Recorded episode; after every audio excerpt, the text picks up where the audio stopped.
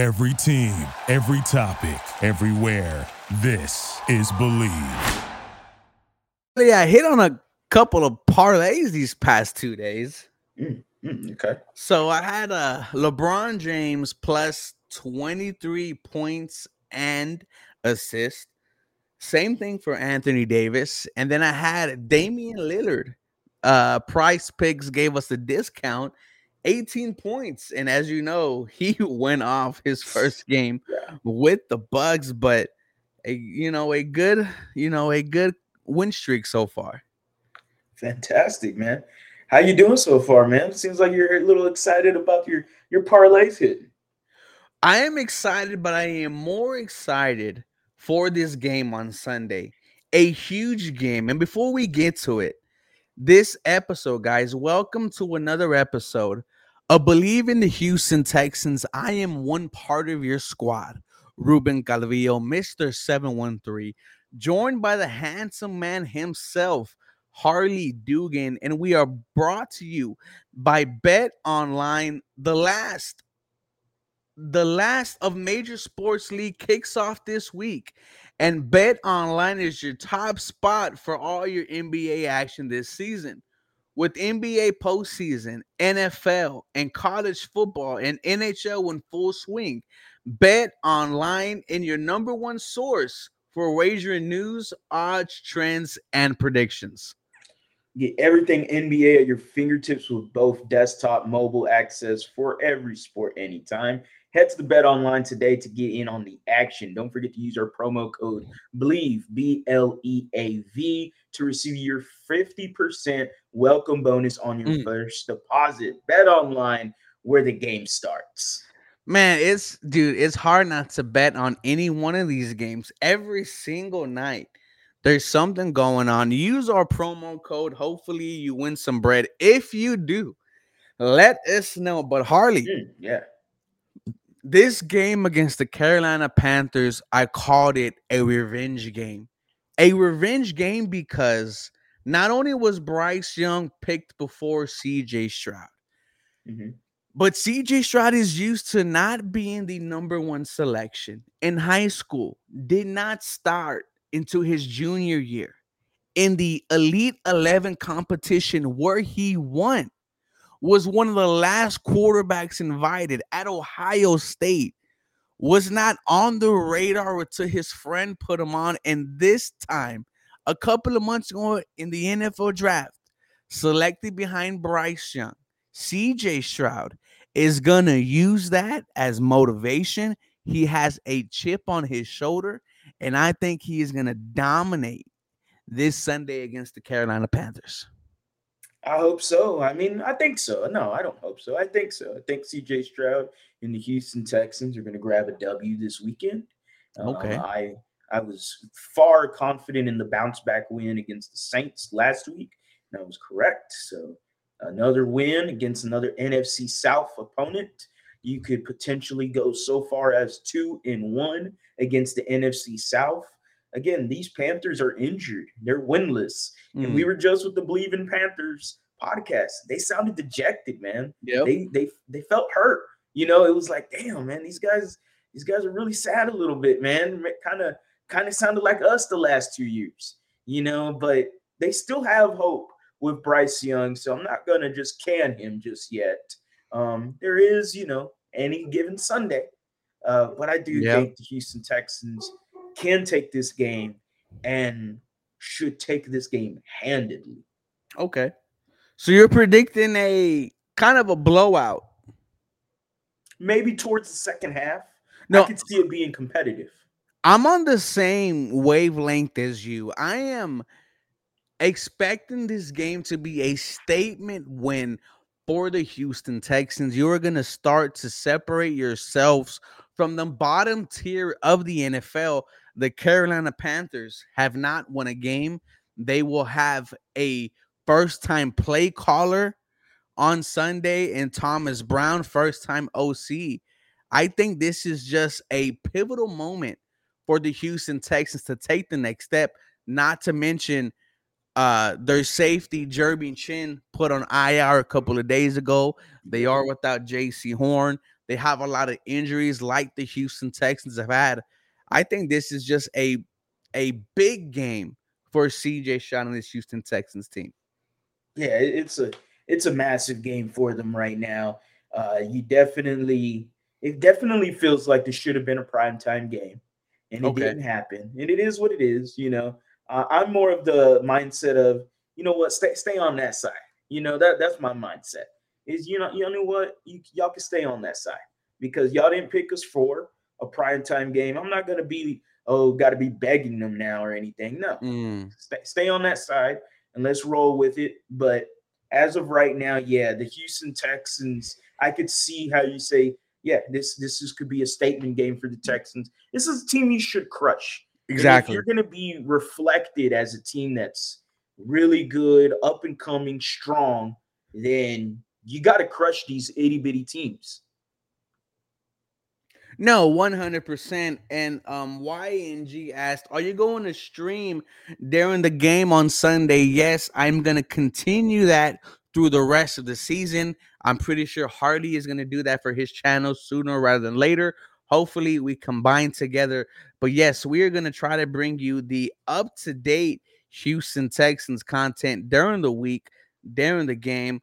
But no, I agree with you, Harley. And, you know, I had this game circled as soon as the schedule came out. This is just a big game from CJ Stroud.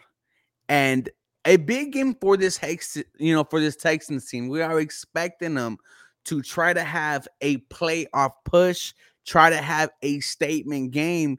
And it starts this week, coming off the bye week against the Carolina Panthers, where they are, celebrating the legends, Julian Peppers. I don't know who else is going to be there, but I know Julian Peppers is one of the main names on there. But the Carolina Panthers fans are looking as this game as a savior for their season. Yeah, well, on the other side, the Houston Texans are looking at this game as a stepping stone to get to the next spot, and the next spot is playoffs.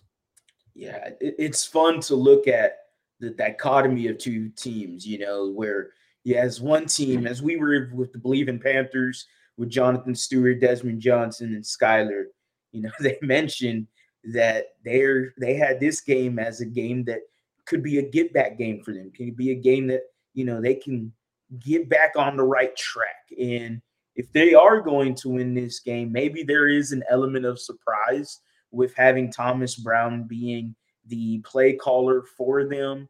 That is something, who knows, the Texans possibly don't know who Thomas Brown is. They haven't seen his offense. So, you go in there a little bit with question marks. If you're D'Amico Ryans, you were with the 49ers. You play the Rams twice a year.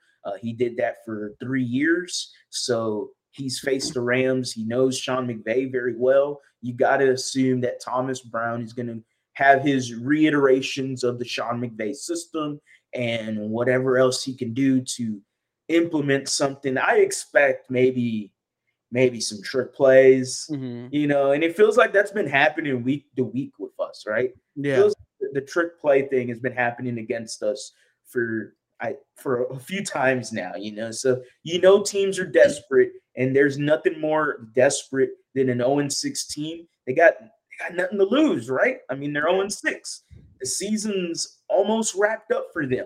So with that being said, the Houston Texans got to take advantage of a team like this. You can't give them any life from the beginning of the game. Mm-hmm. You got to step on them. You got to crush them. And if you give teams like this life in the beginning of the game, that gives them confidence, and then it's, we can hang with this team.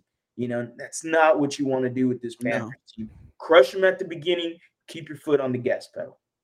I think if you want to be seen as a legit contender, you have to put the Carolina Panthers away early. And Steven brought up this quote, I was looking for a little movement in this trade deadline. Nothing major, but something.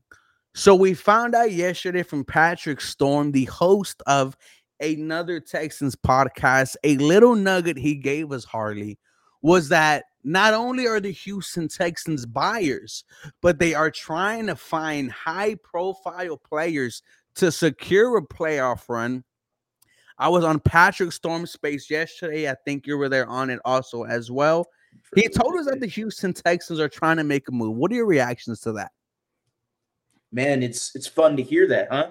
I mean, you kept talking about, are the Texans buyers or sellers? You've been hitting the hammer on the head on that for quite some time. And I've been just wondering that. I just think the Texans are going to stay pat. Now, Storm, no pun intended, Patrick Storm, comes out and says that, hey, Nick Caserio is making some calls around or whatever. And, hey, I'm all up for it, man. If that's what's going to happen, let's get it on. I mean, don't tease me now, right? Don't tickle me. I mean, let's get it on. Let's get some of these. Let's get somebody in here. Let's get someone in here to improve this team.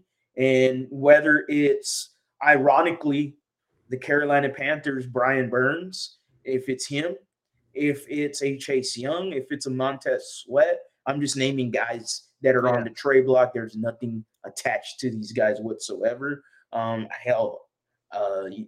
Patrick Surtain. I mean, can we go there? So it's rather interesting grabbing a Brian Burns, Montez Sweat, Chase Young. Like grabbing one of those guys propels this defense into a potentially top 10 defense for the rest of the year. And that's what's really fun to get started in your mind is, oh, okay, we could really get something cooking here with the Houston Texans if Nick Caserio makes this splash trade.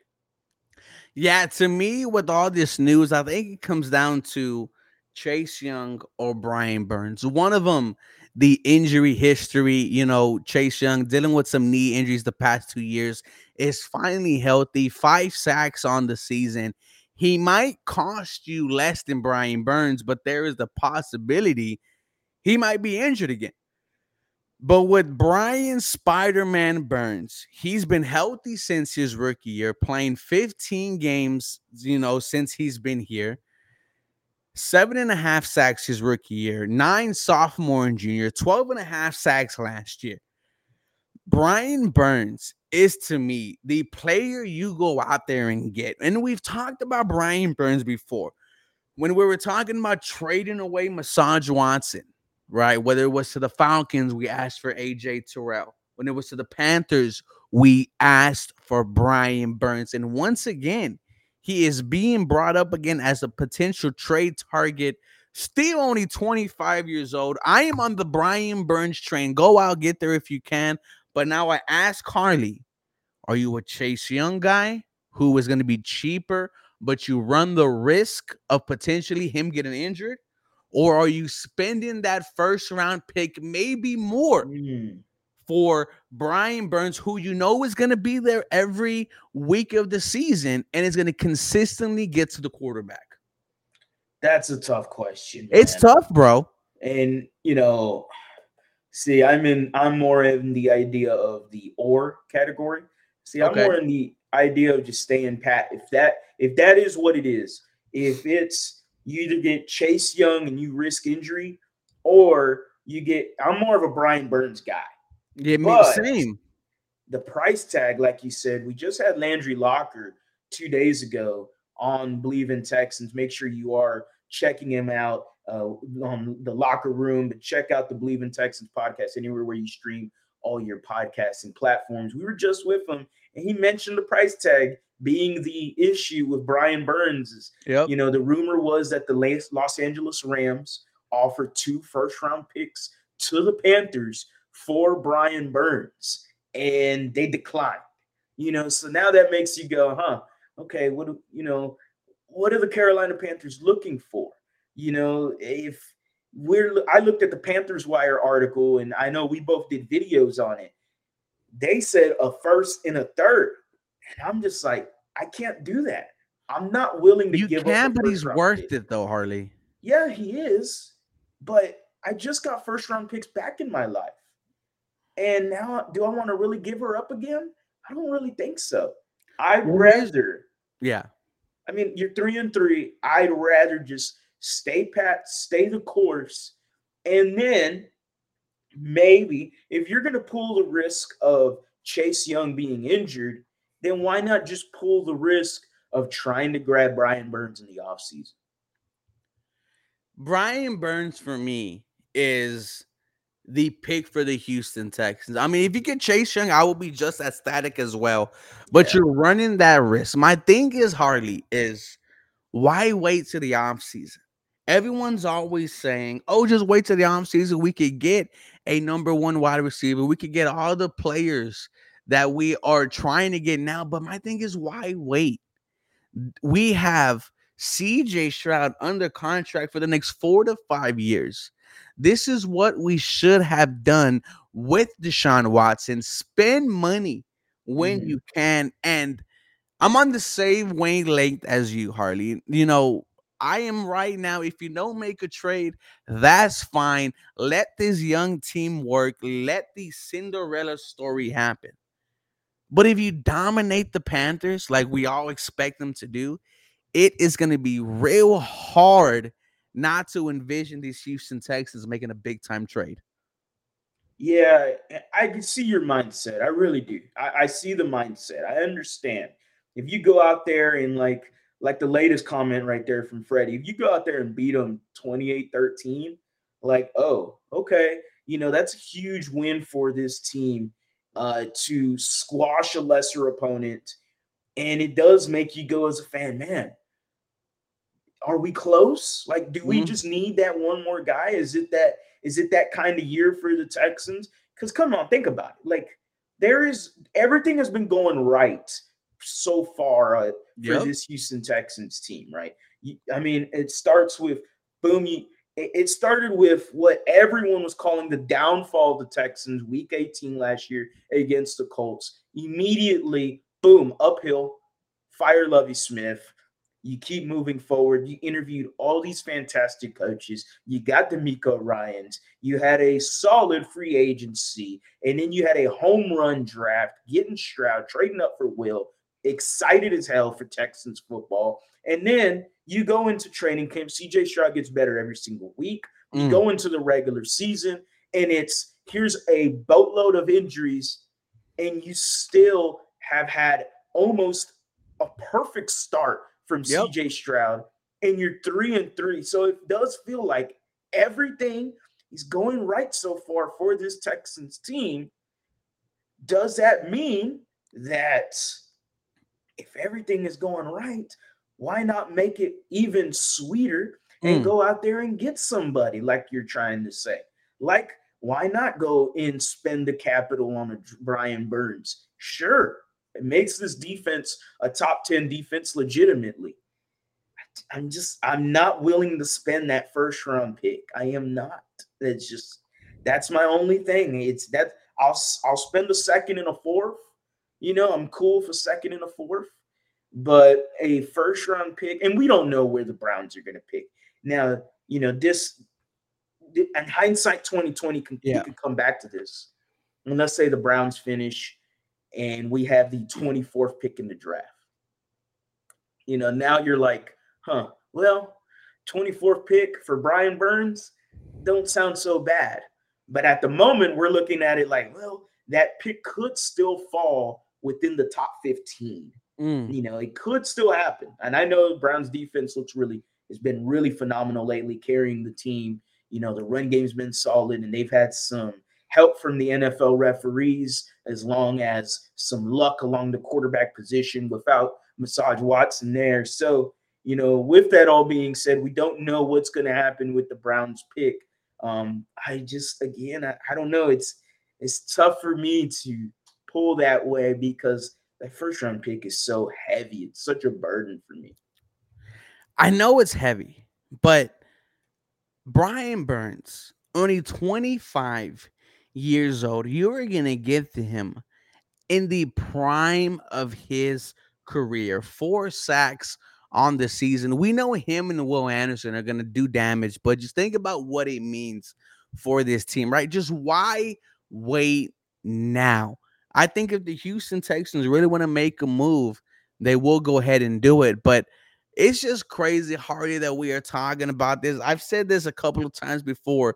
This time last year, we were talking about the season already being over for the Houston Texans. Lose as much games as you can to get the number 1 overall pick. Now we're talking about making trades to make the playoffs, man.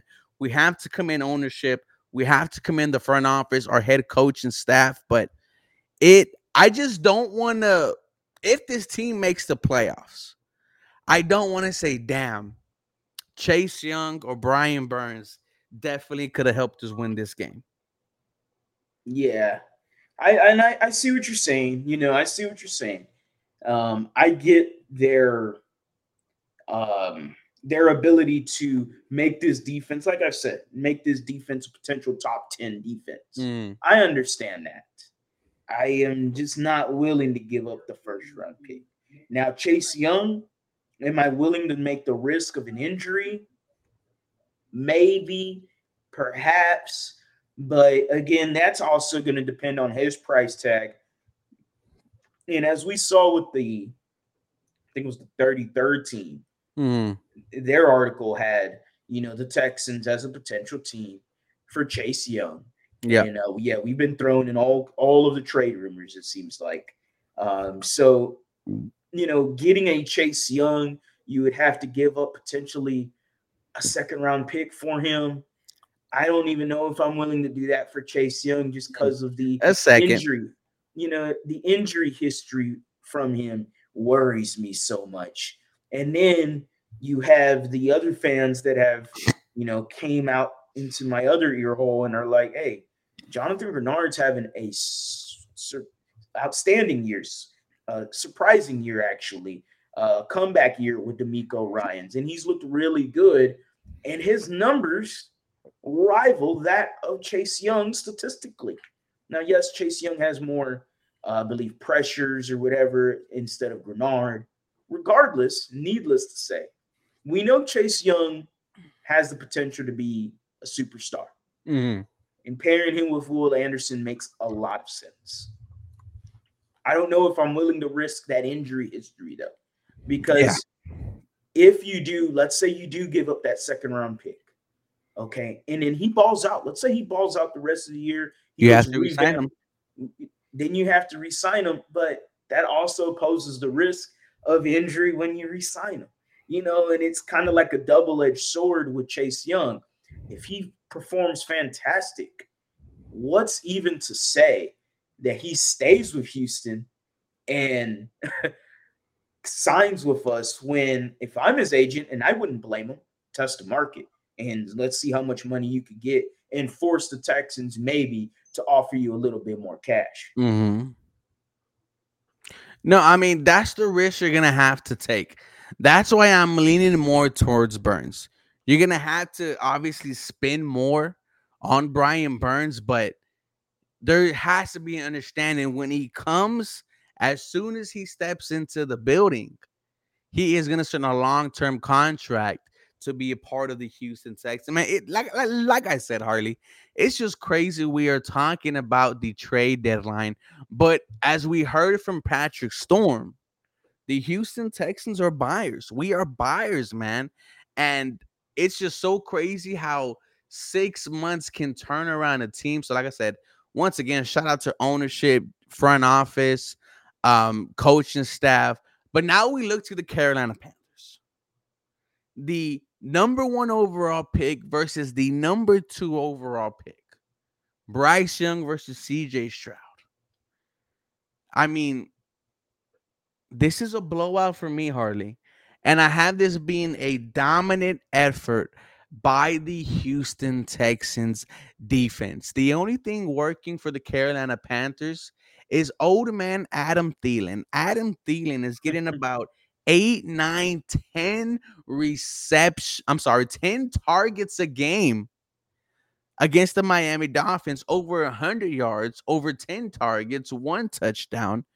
If you stop Adam Thielen, if you contain Adam Thielen, you have a good chance of beating the Carolina Panthers. But I don't want the Houston Texans to just skim by this game, Harley. I want to blow out.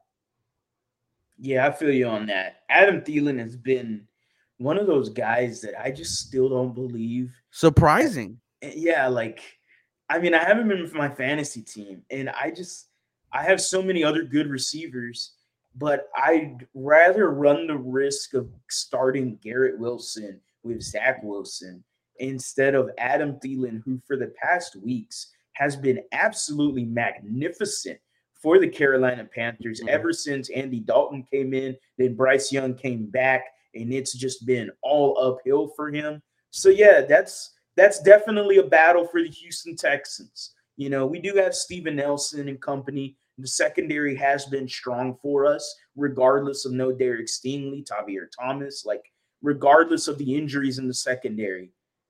It is still going to be a time to contain Adam Thielen, and it's going to be some problems, but you know, it is what it is. And I think the Houston Texans definitely can contain him. They have the secondary to do it. They got D'Amico Ryans. They have other guys, if needed, to contain the weapons for the Carolina Panthers or lack thereof. As we were on the Believe in Panthers podcast, they didn't even know who they're already questioning their starting running back. And they paid Miles Sanders, and they're saying, man, I'd rather have Chuba Hubbard. And Jonathan Stewart said he liked what he saw from the third running back, you know, and that's just upsetting, you know, like, damn, really? That's how it's going to be? Like, so, you know, besides Adam Thielen, who else scares you offensively for the Carolina Panthers? I mean, no one. The wide receiving core, Laviska Shenault, you know, former early round pick from the Jaguars, hasn't done nothing. Yeah. Terrence Marshall requested a trade. Wide receiver hasn't done nothing. Their tight end, Hayden Hurst, hasn't done nothing. No one else scares me.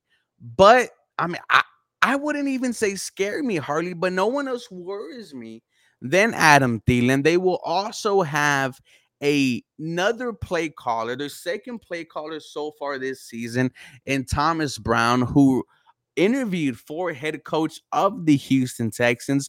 But there is a conspiracy theory whether or not Thomas Brown was calling plays the whole season instead of head coach Frank Reich.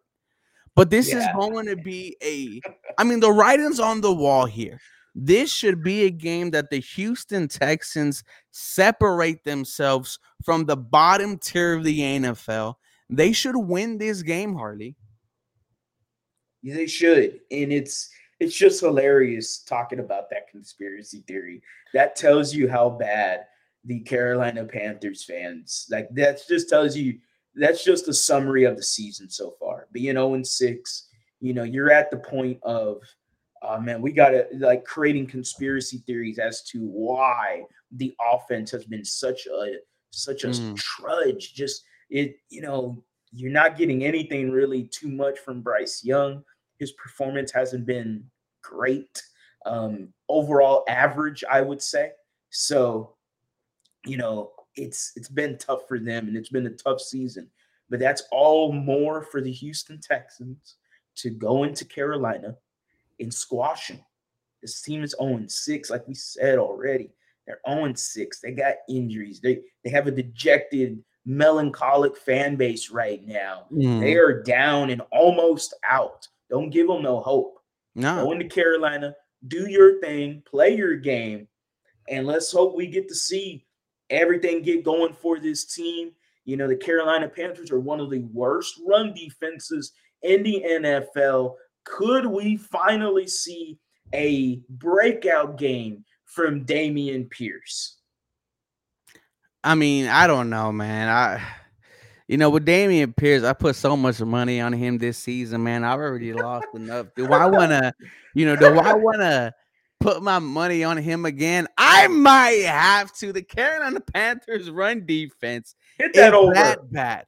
Harley, I ask you this in front of everyone. Don't bullshit me. Is this the start of the Houston Texans playoff push? Yes. Oh! Absolutely. And I know we just talked about this with Landry Locker 2 nights ago live. If anybody wants to catch a live stream again on both of our YouTube channels. You could also check us out on the Believe in Texans podcast, anywhere where you stream all your podcasts and platforms. And that gives me hype. Landry said that I'm in the danger zone. I'm looking ahead of the schedule. And damn it, he's absolutely right. I am a fanatic. and damn it, guilty is charged, okay? But I am looking at November 26th. I am looking at that Jaguars game, and I'm not looking past any opponent, okay? You know, it's always you got to go 1-0 every week. You know, I get that. I understand the mentality. But it's tough not to look ahead, especially with all the crap that you went through, all the mud you went through the last two seasons.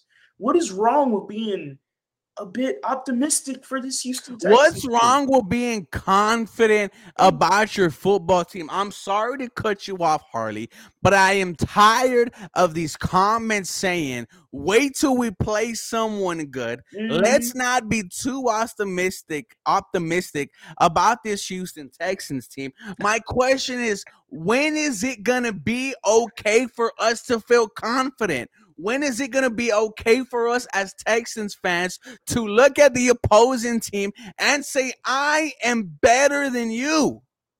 Nothing wrong with it. We are scared to say we are a confident football team. We are scared to say we're going to take the next step. But ladies and gentlemen, me and Harley have been preaching this since training camp. A new head coach in D'Amico Ryans, who played for the city of Houston when we were at the lowest. He became Rookie Defensive Player of the Year. He became a captain. He became a leader amongst men in a franchise where there was nothing to hype about. But D'Amico Ryans was the start of this Houston Texans team. J.J. Watt took the mantle. But Harley, I am tired of these, let's just wait. Let's just wait. Because if we just wait, we forget to enjoy the moment. I 100% agree with you. I am so sick and tired of my comment section on YouTube. And I appreciate every single one of y'all. I do. But damn, man. I mean, come on, man. If y'all complain about me, I could complain about y'all. I mean, it's a two-way street. And damn it, man, I am upset that we cannot get excited for our team. And I hate that. Exactly. Like, damn, man, this team is 3-3. We didn't. Come on, 3-3, the way they've won games, beating the Saints, beating the Steelers, beating the Jaguars on the road. Sure, did not start off so hot. But this team is still young. It's inexperienced, and they got a long way to go. But at the end of the day, what do you got to lose? There's nothing to lose. We expected 6 wins from this team. 5, 6, maybe 7. And then the hot take was they could go 9-8 and win the division. That doesn't sound like such a hot take anymore. It's fine to be confident, guys. There's nothing wrong with it. There's nothing wrong being confident with your team. Hell, I'm confident as hell with my Astros. And they just got mollywopped by the Rangers in the last 2 games. But you best believe my ass is going to be back there at Minute Maid Park game 1 in the home opener screaming, let's go Astros. And I'm going to be talking my shit and I'm going to be talking my noise. All right? So expect the same from my Rockets and expect the same from my Texans. And the Texans have got me uber confident as hell. And I am so hyped that this Texans team is finally back into relevancy. They're finally back to playing competent football and meaningful football, getting wins that you should get, like this Sunday against the Carolina Panthers. Nothing wrong with being optimistic. I just feel like, no, I mean, 100% agree with you, man. It's just, I see the comments every other video telling me to slow down, telling me to calm down, telling me to see how this season plays off. But in reality, this is a totally different team. CJ Stroud not only being the best rookie quarterback in the NFL, but one of the best quarterbacks in the NFL, period. What he is doing is insane. With so many injuries on the offense, on the defense, no help from the running game. Harley, at the beginning of the year, this wide receiving core, we said it was nothing to be excited about. The only thing to be excited about was Tank Dell. Now we are looking at the wide receiving core as a strength. The reason why this team is successful is because of CJ Stroud. And I know he is going to have a chip on his shoulder against the Carolina Panthers, whether he says it or not. But this is going to be a big game for him and a big game for the Houston Texans. Yeah, it's a great point about the wide receivers. It's an unexpected statistics, unexpected start from this wide receiver class, especially Nico Collins. It has been amazing to see. And it just tells you what it takes to, you know, unlock somebody when you have a good to great quarterback in CJ Stroud. And damn, man, don't the Carolina Panthers just regret not taking him? I mean, no, it felt like themselves in the ass right now. Yeah, right? Like, it felt like they were going to take him. We were all talking ourselves that, man, it feels like the Panthers, it feels like Frank Reich specifically wants C.J. Stroud. And it was like, man, I guess we're going to end up with Bryce Young still. You know, and this fan base was still excited about it. So, there we go. Welcome, everybody. DJ Bien-Aime there.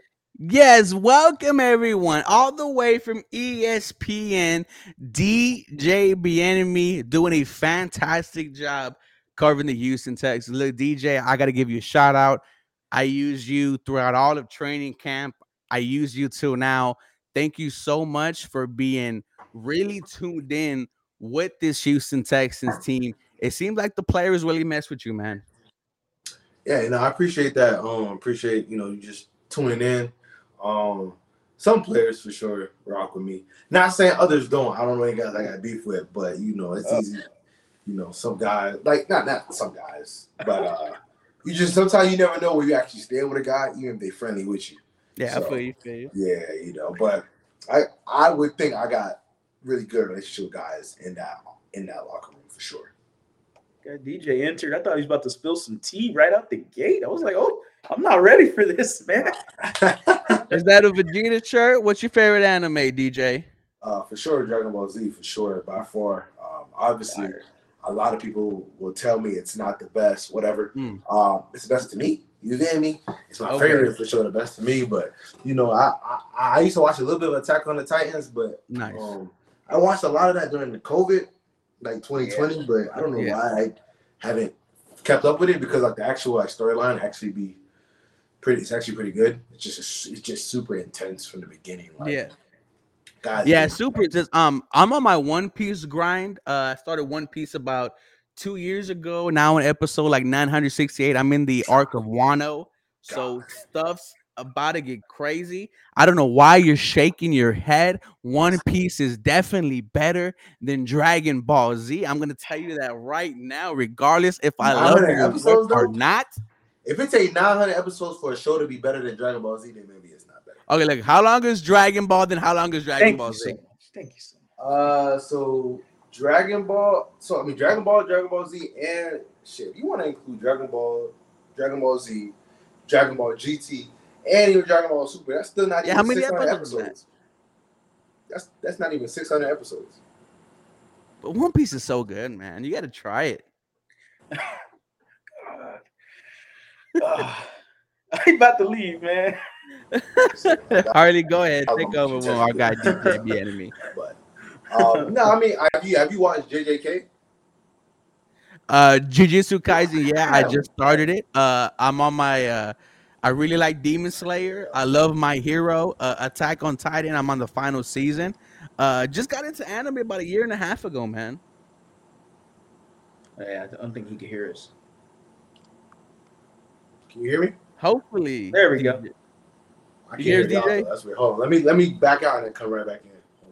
Hold on. Okay, no worries. No. Now I see that Vegeta shirt, Harley. I gotta talk some anime, man. Listen, I don't know if you watch One Piece. But who cares if it's 1,000 episodes long? It's so long, bro. Dude, it is. That's why I was like, should I really get back into this? You really should, bro. It's so long. Like it's okay. It's okay. Welcome back, Mr. DJ Bien-Aime. Yeah, 900 episodes is crazy though. Go ahead, Harley. Like 900, like that's a lot. Hey, man. So, as a flag football connoisseur. Okay.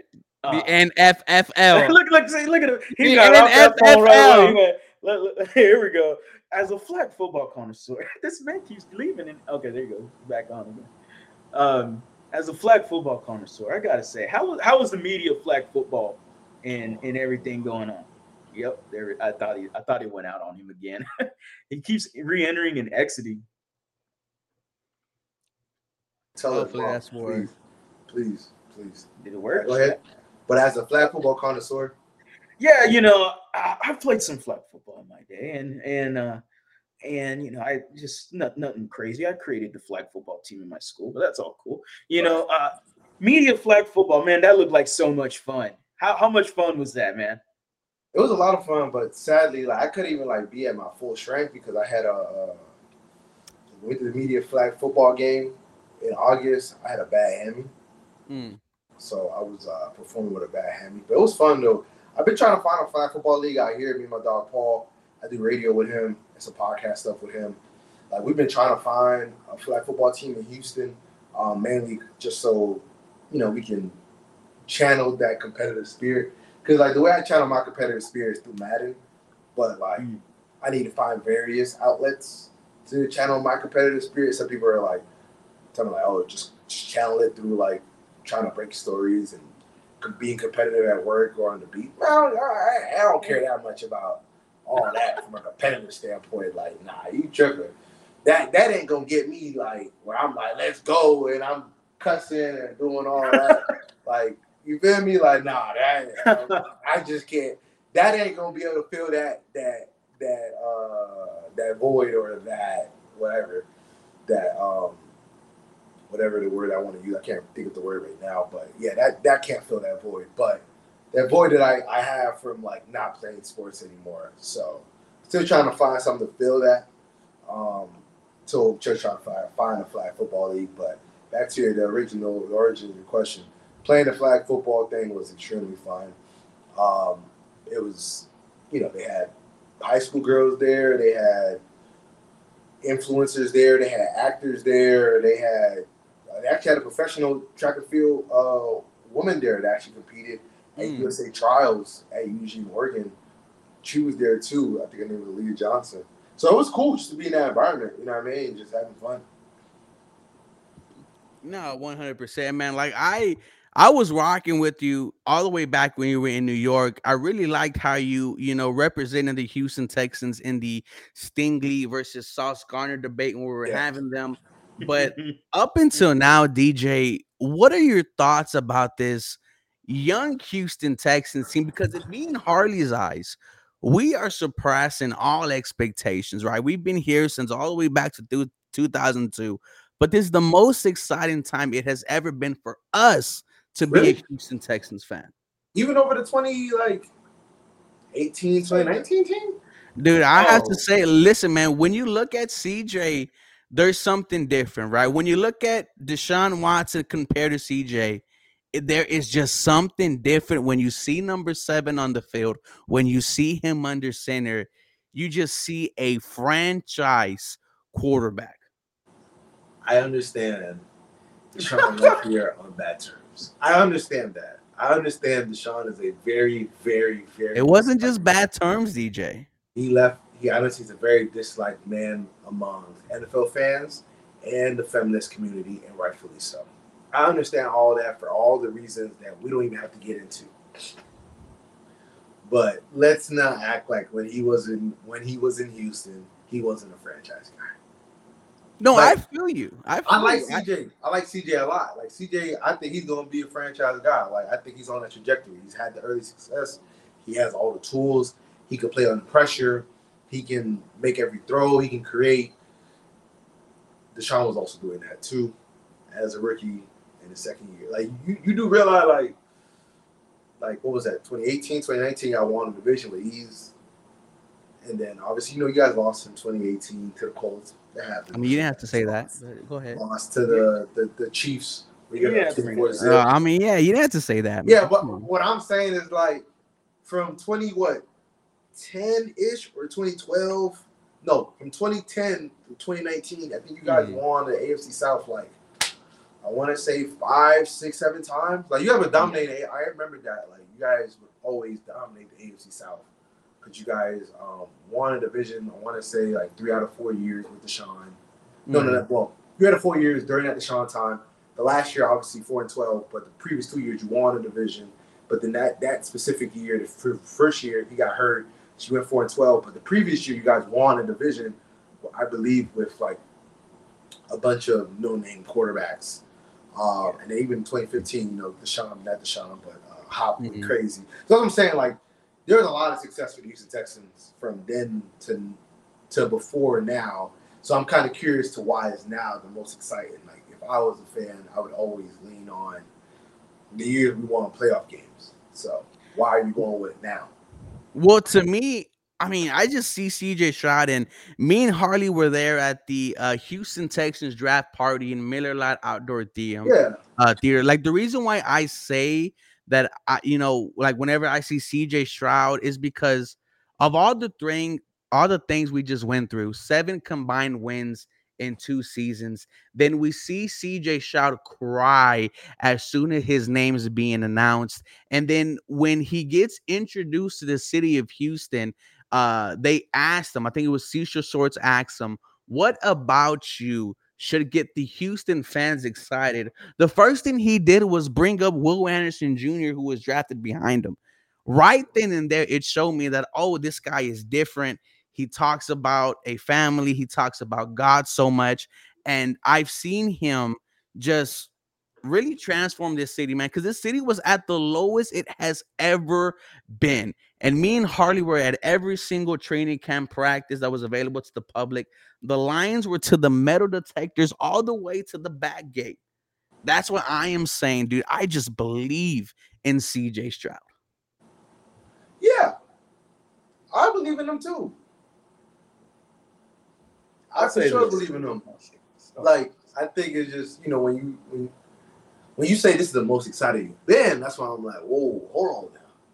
It's just the most excited I've been, man. I'm sorry. I mean, I'm gonna be 10 toes down on that, if you're gonna stand on business. You feel me? So I respect you since you're gonna stand on business. You feel me? I just feel like I got the quarterback, I got the coach that not only talks the talk, but walks the walk. Swarm, special work ethic, and relentless mindset. I've seen this work ethic all the way in training camp, and I've seen it translate with this team. That's why it is the most confident, I felt in a young Houston Texans team. I will say this. Yeah, go ahead. Because I am the most excited I've been as a Texans fan was 2012, 2013. Okay. And that's when you had J.J. Watt. And that's when you had, Gary Kubiak, Owen Daniels, Andre Johnson, Arian Foster. You had a whole team. Yeah. And the team is what got you so excited. And sure, there was a letdown or whatever. But that was, to me, one of the only years that I ever thought the Houston Texans could legitimately win a Super Bowl. And the only reason I say that, despite Deshaun Watson, I just never thought Bill O'Brien could win a Super Bowl here in Houston. I'm sure I still believe that he was a benefactor to a lot of the prior success that Gary Kubiak left here in Houston, just because of some of the players that were still left over from those teams. And yes, Andre and Arian, sure, they went out the door.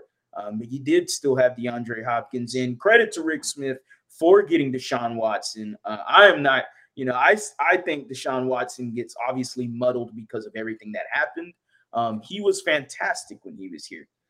It's just, sour taste, whatnot. We don't have to get into that. Yeah, for sure. But, I think what I could say to make Ruben's point, I guess to compartmentalize with Ruben's point, is I would say this. I think this is the first time in franchise history. No, I don't think. I know this is the first time in franchise history that you're pairing a good to great quarterback as of right now with a head coach as well. Mm-hmm. And you always know in the NFL, the Houston Texans this offseason have hit the home run on coach. They hit the home run right as of right now with the quarterback position. You got both of those things.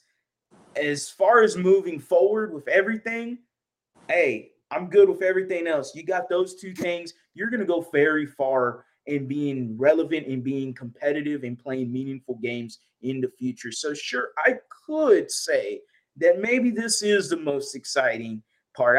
I can see what you're trying to say there. Just say it. But I was more, I mean, that's my childhood. J.J. Watt's the childhood for me. That's my high school, middle school, high school years. And I was super hyped, super ecstatic. So I can't say that I was not excited. And I did believe that team could win a Super Bowl. Hell, Wade Smith has said that team, he believed that team could win a Super Bowl. And I absolutely believe it. Okay.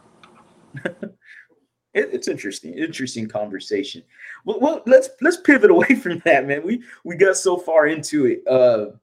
So I did want to ask you, Juice Scruggs, man, I asked this, we both asked this to Landry Locker just 2 days ago, but Juice Scruggs, what's the deal with him right now? It just seems like the answer is just, oh, we're giving him another week. Doesn't seem like there is, I mean, is it just a hamstring? It's a soft injury. Like, you know, those things linger. Is it just that, or is there something more to this? What is going on with him? Yeah, I think hamstrings linger. Mm-hmm. I mean, we're approaching 2 months since the injury, so that lets you know how bad it actually was.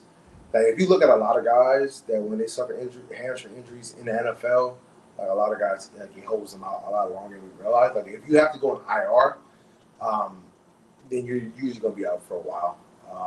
From what you could look, I remember Keenan Allen, like he was a lot of time last year with a hamstring injury. Same with Darren Waller, he missed a boatload of time. Yeah. A hamstring injury last year. So I think it's more that than anything. That, like, yeah, you can put prognosis on it. Like, okay, you're going to be out 4 to 6 weeks or 48 weeks, whatever. But in reality, that's a very loose number. Because a hamstring, like, if you come back too early, all you do is re-aggravate it and you're done again. You know what I mean? You're probably done for the rest of the year at that point if you go back and re-aggravate it. So I think it's more like it's not healing as fast as they would have liked. But this is kind of predictable when it comes to the hamstring injury. So, is that the same thing as Derek Stingley? We haven't seen Derek Stingley in a minute. So Derek just became eligible to come back. He just became, because remember he suffered it during practice after the week 2 game. So that happened technically week 3, and we're in week 8 now. So he was eligible to come back this week. Obviously, they didn't bring him back. But I think there's a little bit different in terms of timeline to where, like, you can start asking questions, mainly because, like, he's been out, like, the typical amount of time that a hamstring injury would have you out, where Juice has been out almost 2 whole months at this point. Mm-hmm. So I would say not yet to say that it's lingering versus that it's just a typical recovery process. So Ruben had mentioned earlier on our on the podcast earlier, Patrick Storm. We're all aware of him. Can you hear me? Yeah. Yeah, I can hear you. Okay. So Ruben had mentioned earlier on the podcast, Patrick Storm. We were all aware of. He dropped the nugget that Nick is looking to acquire really good talent at the deadline, not just a depth guy. Is that something? Can you confirm or deny? Or what do you know about that? Yeah, and I think with that, it's going to depend on. What, like, it has to make sense, right? Because they have a lot of cap space, so they can be aggressive. If they were to go after somebody, I think it'd be on the defensive side, mainly because if you go after somebody on the defensive side, they don't have to do as much learning, right? Mm-hmm. Like, so you get, like, let's say hypothetically, right? Not saying this we're gonna get. Let's say you get like a Chase Young, right?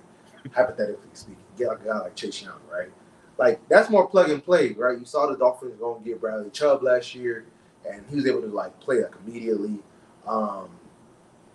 If you get like an offensive guy, they got to learn the whole system. And obviously I actually asked Tank today, what's the biggest difference from like college to the NFL? And he mainly said like that playbook is extensive. But the word and jargon in it is extremely long. So if you go and trade for, let's say hypothetically, let's say like you went and try to get Mike Evans, right? Mike Evans is never, that's one name that's been thrown out on Texas Twitter. That's why I'm using his name. Not saying that's what I. But that's one name that has been thrown around a bunch. And he would be a guy that would have to relearn an entire system that he's never been a part of, right? Like, he doesn't even like, he's never even been a part of guys that, like, for example, like the Browns and Rams have some similarities, which is why you could see Baker go from Cleveland to the Panthers and then go to the Rams halfway through the week and play in a game and look semi-decent because they have a lot of carryover from the language, right? Mike Evans has played for Bruce Arians. He's played for Brian Leftwich, who had some variations of Bruce Arians' play calling. And then you also had the guy that was under Lovey that became the head coach. The last name starts with a D, but his name is blanking on me. But none of those guys run what Bobby Slowick runs, and none of those guys, like, there's not that much carryover. Like there might be carryover in terms of, like, the concept they're running because everybody runs similar concepts, but in terms of the actual language, because, like, let's say, hypothetically, stay with me, let's say for a dagger concept, which is like a, you know, clear our route, you got a dig coming over. Let's say a specific team calls that frog or whatever, and that's what dagger means in that system. And in another system, frog could mean a bench concept where you have, or a bench concept where you have an out route and you have a deep seven route. Or let's say it's in a different offense, it means smash. You know what I mean? Where you got a corner route, you got a hitch route on the outside. So, you know, like, that might be like, okay, just learn that. Like, just, all right, this is for this offense. But it's a lot harder to learn that on the fly because they're not going to be, all right, this is the play call, frog. No, it's going to be protection. There's going to be protection set within the play, paired with the concept, paired with the formation. And then have you guys, like, I don't know if you guys seen, but there's a video of Tua just going through one play call, and it was like this man was speaking a completely different language. Like 18 words long. Yeah, it was like 18 just for one play. Yeah. So that's more or less you know, my trepidation with acquiring, like, a guy on offense. Because, like, if you want to get a guy on offense that can move the needle, you're going to need him to help you immediately, right? And those guys, it's a bit of a struggle in turn because, again, like, you don't – like, the playbook is obviously extensive. And you want to play fast versus, like, thinking while you're playing. And we all know, like, if you're thinking while you're playing, you're just going to play slow and bad. So that's kind of where I am on that. Yeah, Mr. DJ. Me and Harley were really not really looking to add any offensive weapons towards the offseason, but we heard the names of Chase Young.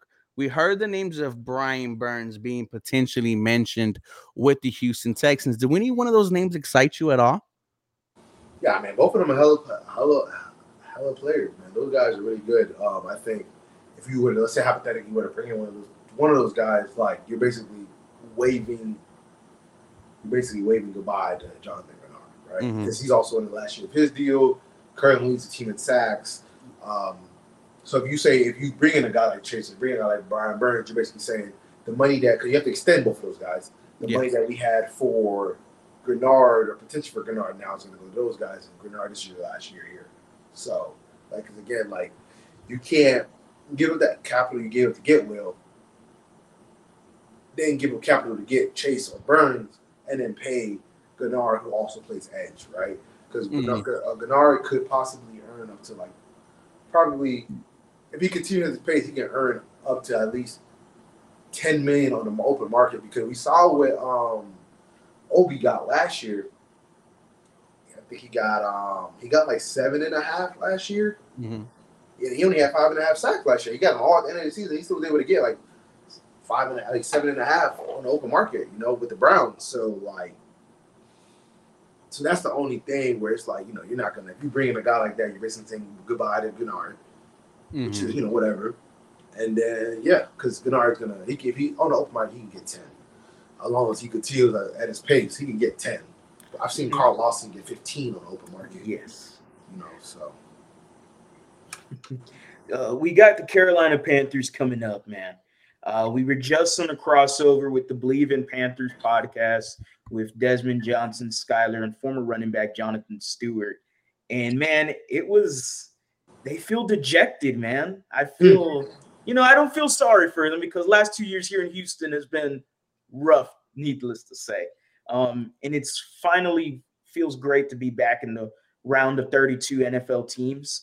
They're dejected though, man. The mood over there is somewhat depressing. They have this conspiracy theory to wrap their mind around the offensive struggles. And Locker kind of laughed at it. So I want to hear what you think about it. The conspiracy theory here is, with Thomas Brown taking over as the offensive coordinator, they believe that he's always been the offensive coordinator. And that Frank Reich, they've never actually seen him call plays. And that they do believe that Thomas Brown has been the guy. No, dude, this is everyone. Like, I've seen this on TikTok. I've seen this on YouTube. They were saying, when was the last time you saw Frank Reich calling a play with the walkie-talkie? That's a crazy conspiracy. It is. Man, yeah, they're believing it. They're believing sure, Thomas. Because, like, if he had been calling plays, I think we would have known that by now based off of, like, the answers that, like, the DC has given us, the answer that D'Amico has given us in terms of, like, how to game plan for somebody that hasn't called plays before. And, like, I know someone very close to Thomas. That man ain't been calling plays. Yeah, I know someone very close to him. That man has not been calling plays. Okay. Yeah. I guess Believe in Panthers needs to get you on there, man. Yeah. Yeah. DJ, you have any predictions for this Sunday's matchup against the Panthers? I think the Texans win. Okay. I think the Texans win. I don't think it's a blowout. I think it's a one-possession game, maybe four 3 points, or maybe seven. One-possession game. Mainly because it's hard in the league. It's hard to blow people out. That's one. Two, it's really hard to win on the road. Like, I know the Texans modded the Jags, but that's rare, right? Mm-hmm. Like, it's rare where people, even bad teams at home, they don't even get mollywopped because it's hard to win on the road, from the crowd noise to the comfortability of from traveling to the comfortability of just the players on the opposite side being in their comfort space, in their homes. Not having to do too much different. Their routine is pretty similar to what they've been doing. So, yeah, I think and again, like, I remember, you know, when we thought, like, oh, the Texans about to go on a little bit of a winning streak, and they go to Atlanta and they lose, and he allowed Desmond Ridder to throw for the most passing yards he's done in his career. So yeah, my prediction is Texans win 24-17. Okay. You know, the Panthers team over there did not like that. I thought that it would tend to be more of a blowout going towards the second half.